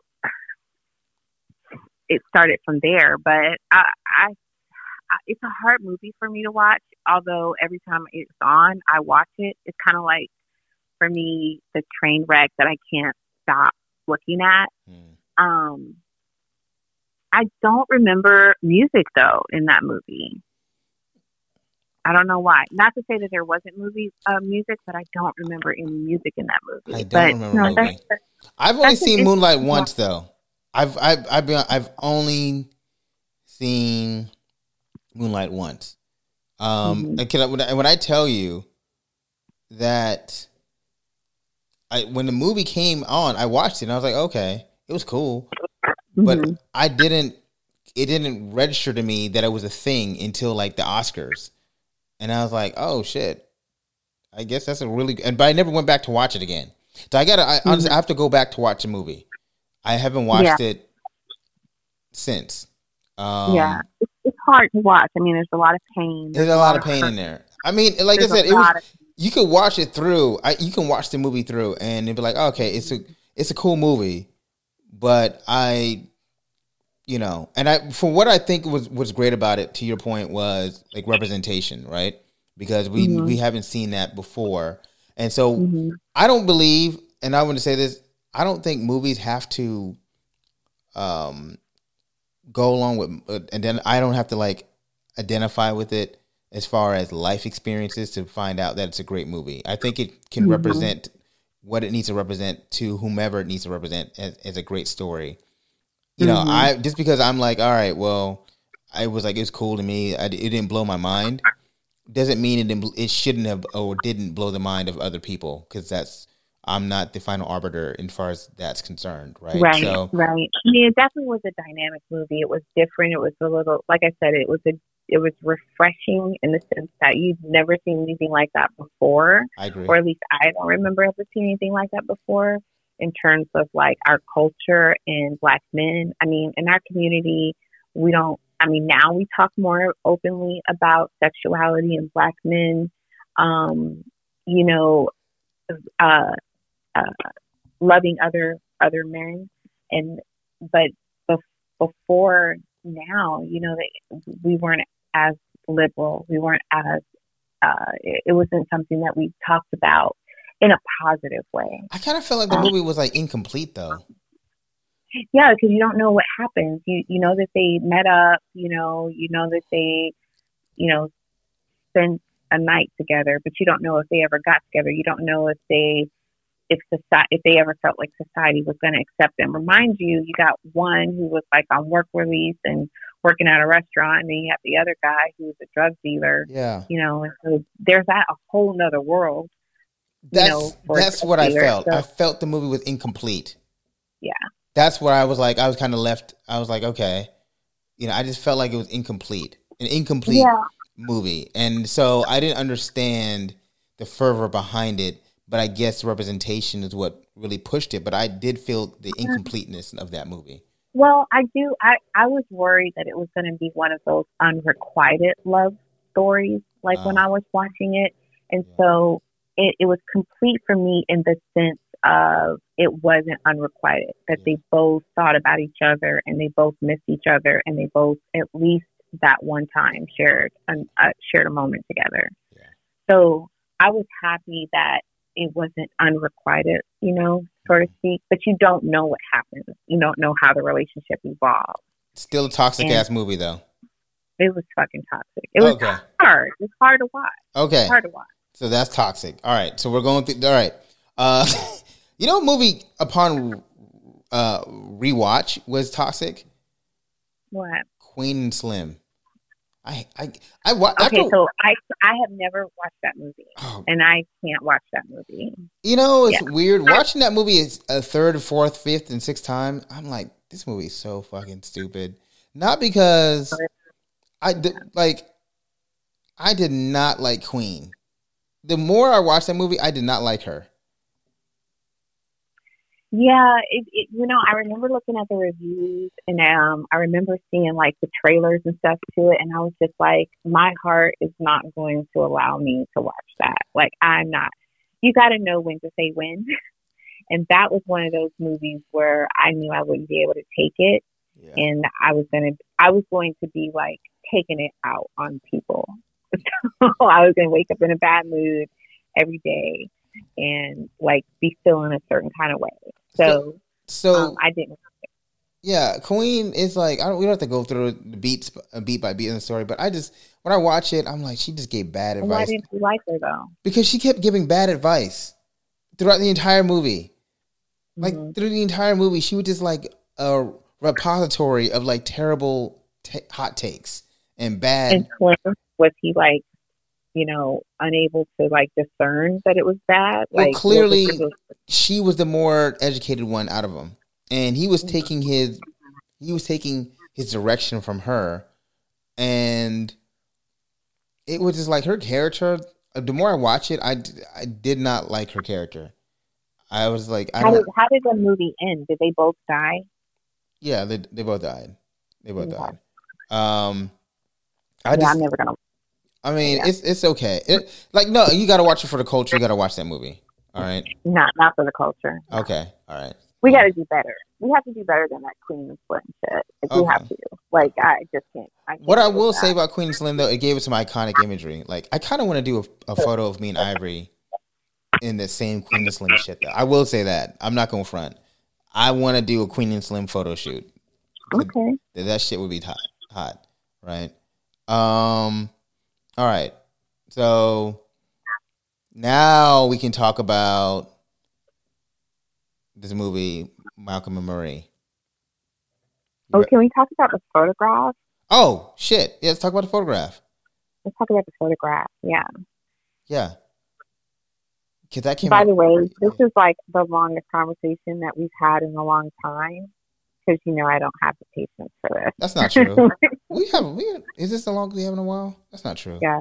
Yeah. No, it's not true. No, it's not. No, it's not. long time. Stop. You know, I talk. Well, okay, whatever.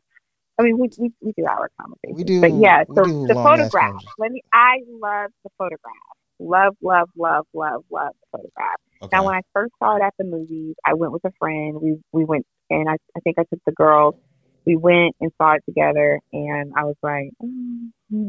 and why I was like that was because I was expecting Love Jones, and that's when mm. I knew I was toxic as fuck. Mm. That's when I knew. That's that when we had that I, conversation that's when we had a conversation. I was like, wait, you you're wanting drama. You're wanting the torture, the the the pull push and pull of a relationship.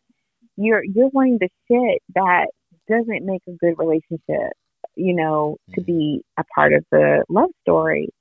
And I had to rewatch it. And when I rewatched it, I had another appreciation for it because it was two imperfectly per- imperfectly people who were both emotionally unavailable in the beginning yeah. and who made a conscious decision to do the work not only on themselves but with each other and that i love because that's more real to me that's what we should be doing especially in our 40s so so um, here's the thing yeah. about it right the photograph again, it felt incomplete to me. Why? Yeah, but I told you that though. I, you said that, but you can tell me why. I just wanted to see what happened with like like Michael and Christina. I wanted to see like they they ended with them doing a having a dope date by going to the Kendrick Lamar shit, which you know I love. I love that. Yeah. Love that absolutely. shit. Um shout out to Kendrick, my favorite artist. And uh I was like, I just wanted to see because again, in that movie, they went through some. It was a beautiful story. It wasn't as much trauma, but they weren't honest with one another, and mm-hmm. especially you know they just weren't whole. They weren't whole with one another, and it's like, why can't we just have a story where people are being whole to one another? Because even in that sense, like in a real relationship, um, how it works relationships are about being whole with one another. They're not about showing my half self. In order to be real and it, for it to flourish, you can't do half measures. You know what I mean? You can't do half. I mean, you can't do I, half measures. I, I agree. I think there's a certain point in the relationship where you do have to reveal yourself, your whole self. But I think you've got to keep in mind, in the context of this movie, it was early on. Not and by the time they decided whether or not to go left or right, like they were going to make this work, and they they could have been whole with one another. So when you say whole, what do you mean? I just mean like, I just mean like being like. What What do you think that he wasn't doing? That was. I just know, think he wasn't like emotionally available to her. Absolutely, he didn't know where he was going, and you know, I don't know. As an older woman once told me, a man cannot think about you if he doesn't think about you in his future if he doesn't know, if he can't see his future, if he can't imagine where he's going to be. And I think the character in the photograph, and I forget what his name was. What did you say his name was? Michael. Michael. So he, he was in between jobs. Yeah. You know, he was trying to he had a feeling that he needed to get to the next best thing for him or to reach his fullest potential. And so how then if he if he's not in that place, you know, he was having a difficult time envisioning a partner when he's not in the place that he wants to be. Yeah. So, but but yet and still, you know, he decided that even though he's not in the place he wants to be, he he can't be without her. He doesn't want to be without her. Yeah. Did you did I lose you? No, I'm just thinking I'm thinking about it and I'm just trying to think like I agree. You're like you're you're right. Like he's it's hard for him to really put place her in his life when he's still trying to find what that life looks like. Right. Like right. Like what does that look like, right? But then that's the beauty of a love story. Like I didn't marry Ivory with with a mapped out life. No, but you were in your career. You I was were, I was in my career, but I was still, you know, where I was in my career. You I I know where you were. I know, but the thing is, though, I know where you were before you thought about proposing too. Yeah. And once you got over, once you got footing, you know, or some ground under you, and you saw the trajectory that you were headed towards, you were like, okay, now is the time. Mm-hmm. You know, so you saw your future and you saw a place for her in your future. Whereas with Michael, he didn't know where he was going to be. He applied for this job. You know, they called him back. You know, it's in a whole nother country, a whole nother continent. He's going to be away from everything that he knew. And that, and, and he had just started this relationship and he was like, well, damn, you know, mm-hmm. I, I don't, I don't, you know, I don't know how this is going to work. I don't, I don't even know if I'm going to even like it there. Like, how do I know it's going to work with her? You know, so, yeah. and is it, you know, selfish of me to even start something? To start something, you know, and I think those are like real life problems. I, I think agree. those are things that we can all relate to. Yeah. What I love though is that he didn't dismiss it. You know, that he said, okay, well, can I have both? You know, maybe. I don't know. I, I want to take this opportunity. This is what's going to be fulfilling for me. And um yeah, I'm gonna I'm gonna now the thing about this movie though is that she's the one who like initiated it. She is. You know, the contact. She is. She, which is always like she, a tough thing. Yeah. She, was she was very intentional but like I want I want this, so I'm going to go about seeking it by going after him, which is a very clear ideological choice by the characters, not Michael going to the United States and seeking her out, but her being right. the active pursuer of this thing, um, and him being receptive to it. So that was, and I think that's where I, wa- I wanted to see how that would develop. But I guess there's there's beauty in our imagination. We don't need to see them, you know, her say, "Hey, you know what? I'm going to figure out my life in in London.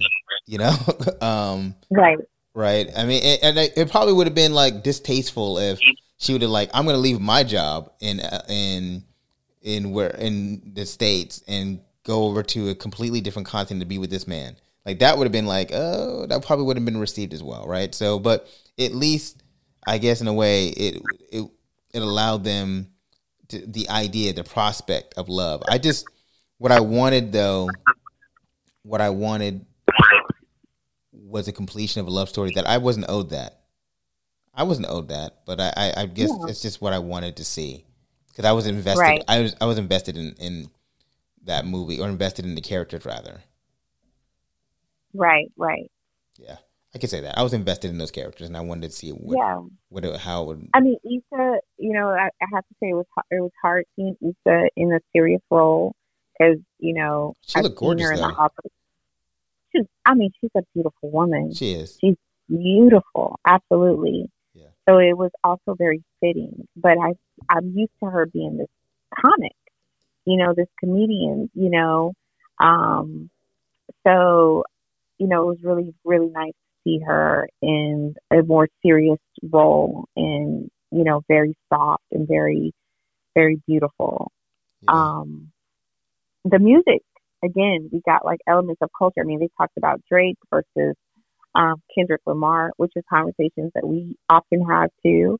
Um, just you know the the you know, I think you were talking about uh, the movie that one night in Miami and how oh. Drake was yeah. Yeah. So, but I like that they it just kind of like brought me back to in our conversation about Drake, um, and Kendrick Lamar. How they were very yeah yeah how we we have mm-hmm. our conversations yeah.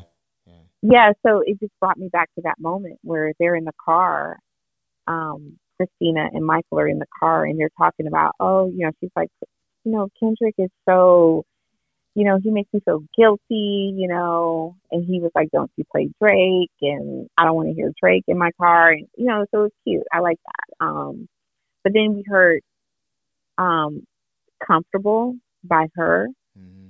you know, in the movie. We heard some new artists in the movie.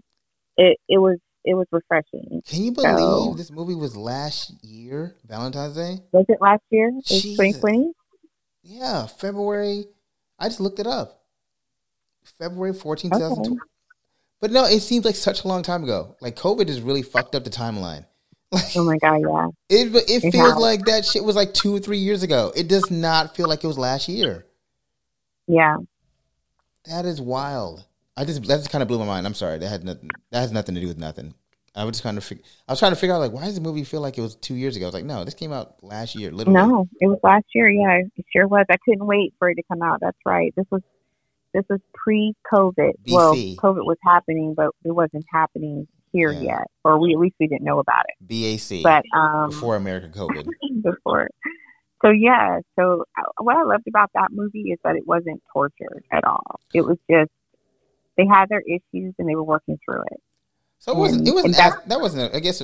Okay, that wasn't a toxic movie then. Well, you know what? You know what was tortured? Let me take that back. It's her mom, May. Oh, May. Yeah, yeah, yeah. That's true. Again, Damn some it. trauma. Damn it. Damn it. Damn we, it. Al- we almost got through one. We, Damn it, man. We Damn almost got through shit. She got pregnant. Yeah, and didn't she tell him. Didn't tell. Oh, shit raised a whole ass kid, a whole ass child, a whole other man. Jesus. And the, yes, toxic as fuck. Toxic as and fuck. Died, but before she died, left him a love note. What kind of shit is that? Couldn't even send him a Facebook mo- message. Give like, hey, listen, because Facebook definitely existed at that time. You could have sent him an inbox. Hey, man, listen, you got a chill mm-hmm. child out here. you might want to come to whole ass child that I didn't tell you about. Oh. And didn't tell the child that that wasn't her real dad. Oh, like, dang. Yeah, toxic as fuck. Toxic okay, as fuck. I, Damn it. Sorry for that. I thought you were. I thought you. We almost made it to the sunlight. I was. We almost made it to sunlight. Oh, Hollywood. Hollywood, man. They won't do us right. Yeah. No. And then, so think about, we had Queen and Slim 2019. we had yeah. two, the photograph 2020, and now what do we have? Now Malcolm, Malcolm and Marie. Oh God, that movie. Okay, so this exhausting. was a really good movie. It was toxic as fuck, toxic and I think, as fuck, but it was beautiful. It was a beautiful movie. I have had arguments like that. Have you had arguments like that where you like cut to the white meat? Like no. you just, no. oh my god, I have had that. But hold, hold up, Jay. You know, mm-hmm. you know, I don't have arguments like that. Well, I know. I well, you don't. Yeah, because you're a healthy person. But well, not only that though, because you would cut me. If I ever talked to Ivy like that, you'd be like, "Motherfucker, what is your problem?" Like, I, oh, I was, yeah. I just want to tell everybody. Oh, yeah, yeah, I would never expect you to have that kind of conversation with your wife. I, I don't see how any relationship can be sustaining when you talk to each other like that. Like, let me that, tell the public though. Mm-hmm. Let me tell the public. Mm-hmm. Jamie never is on my side. She's never on my side. In, in right. That's how it should. She never. I don't care. She's supposed to be my friend. She is. Can I get a round of applause, please? I should. You want a round of applause for never being on my side? When it comes to an argument between you and your wife. Yeah. I mean, I just, I, uh, you know, I, I want to do this. That's kind of the shit I want to say. Like, I mean, but round of applause for the fact that yes, yes, yes, that you are.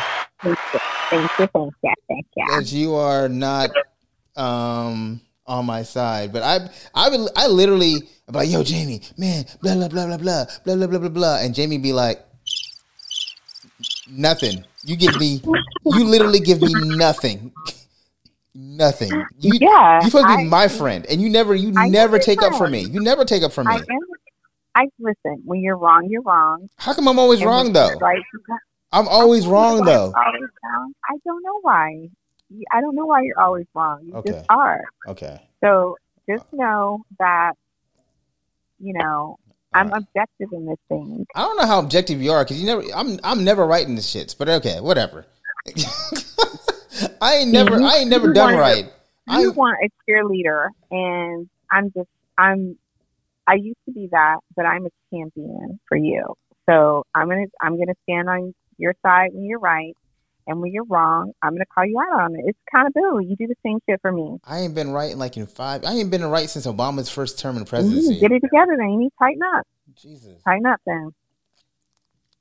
But we. But back to the movie. Back to the movie. All right. Yeah. Yeah, I have definitely had those conversations, and where you're being hurtfully, intentionally hurtful to the other. You know. Yeah it's like when he says when he throws out the fact that she tried to slit her wrist with um, nail scissors, oh, low blow, like low, low, low. It's wild. And she calls man. him mediocre. Yeah. And the whole time, he met all she ever asked for, and I felt like she was taking the high road with him all she ever asked for was, just, was a thank, thank you. you. But and he could not utter the word. It was it's wild that I did you, you read my um my blog, right? I didn't read it in its entirety. Oh, you didn't read yeah. it entirely. Yeah, don't you should, you should have just lied to the people. I'm gonna I'm gonna get there. I I just haven't. You should have lied to the people and be like, "Of course I read your shit, Kamara." Yeah. no. but um there's a part where I talked about like when you in a relationship when you are vulnerable to somebody and that openness I talk about the wholeness it's mm-hmm. leaving yourself open to or vulnerable to like attacks, right? In entirety. Mm-hmm. Like it's like constantly walking in a place of this this woman or this man or whomever knows every piece of me and they can use it against me at any time. Like Ivory, if she wanted to, she can cut me down to the bone with her words. She mm-hmm. can say some shit that would probably I would call you and be like, I can't believe she said you to me, and you probably still would take up for her. But anyway, I'd be still like, oh, she said this because she would she would debilitate me, and I could say that to her. But you know, the thing about a real relationship is you have to protect somebody. And protection just doesn't mean physically; it means emotionally protecting them. And like, yeah, you may have access to the nuclear codes, but a real president, a real leader, never presses the button. Yeah, you use discretion. Mm-hmm. Yeah, I may carry around the emotional suitcase with the codes in it, but I'll never press that button. Because mm-hmm. that, I mean, that that point, I'm trying to destroy her, and she's trying to destroy me. And that's what I got in this movie. They were trying to destroy each other especially Malcolm. Especially Malcolm. Malcolm was really you trying know, to destroy her. There was a point in the movie where she was like, "Can I ask you a question and you not be mean to me?" And she was like, basically, she was like, "Why not me?" Yeah. And he was like, "Oh shit, is this what this is about? You're jealous." It's like even... he was in that moment. He asked for a safe place. Yeah.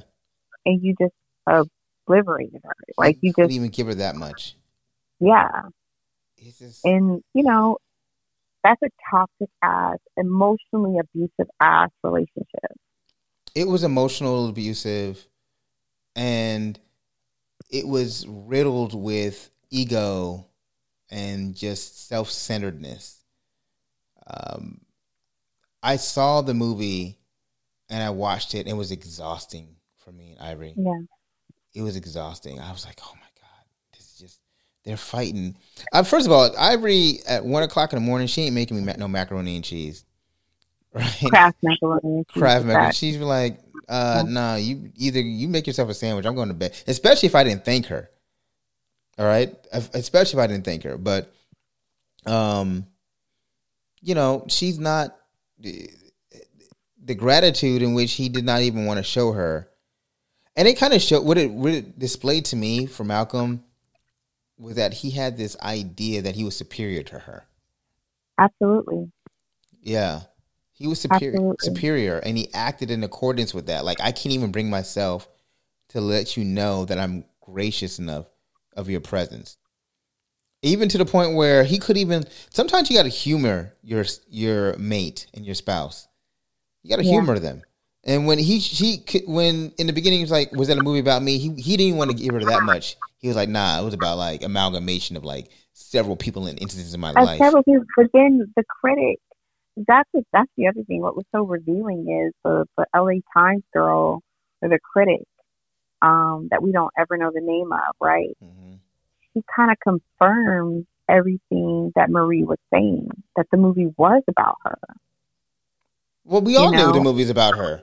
Yeah, his totally about her. His defensiveness about that was revealing in the sense that it was clearly about her because you wanted to go to the point you wanted to cut her so deep and debilitate her in such a manner that you didn't feel like that you didn't feel like she was owed you know the graciousness of yes i was you were my muse. Because he did he did intimate say, and say that in, i think it was in the beginning of the movie that or maybe it's the middle i don't i'm not sure. Um which he said at least acknowledge the movie wouldn't have been as good without me. And he was like, yeah, I can make that. You know, but then he wanted to partition that off to like, it's because you're an instinct. You have great instincts and you're intelligent. And it, no, but not because, not only because of all those things, but also because I took your life story. And that was very real. Like, she's like, I can't even tell that story anymore because you stole that yeah, from me. You stole you that it, from you me. You took it from me. Yeah. And you made it so beautiful, but I'm still left holding the mess how do I make my story beautiful? Right. You know, and I just thought, you know, I don't, I don't know, the movie is toxic, but let's just talk about the fact of like relationships, though. Yeah. This, this is a Valentine's yeah. Day podcast, so we haven't really talked about yeah. that shit. Like, yeah. relationships, like, um, for me, I, am gonna, I'm gonna say something, I, and I've been sitting on this for a while. I, I have this prism of marriage. I have this idea, like what marriage is, mm-hmm. And sometimes people ask me like, "How do you guys stay together so much? How do you guys stay together?" And I would say like honestly, you in a in a marriage, there are a million reasons to leave each other. Literally, mm-hmm. there are a million reasons to leave each other. Yeah. But there are a thousand reasons to stay together. Yeah. And in the marriage, you fight for that thousand. Yeah. You you push and pull for that thousand. You scrape for that thousand. Those are the things that you, that a marriage is based on. A marriage is not based on the millions of beautiful moments because you have those. It's based on the thousand reasons to stay together. Right. It's the tissue that holds everything in a relationship. And I, that's one thing I realized in my journey with my wife and just in anything, in any relationship, right?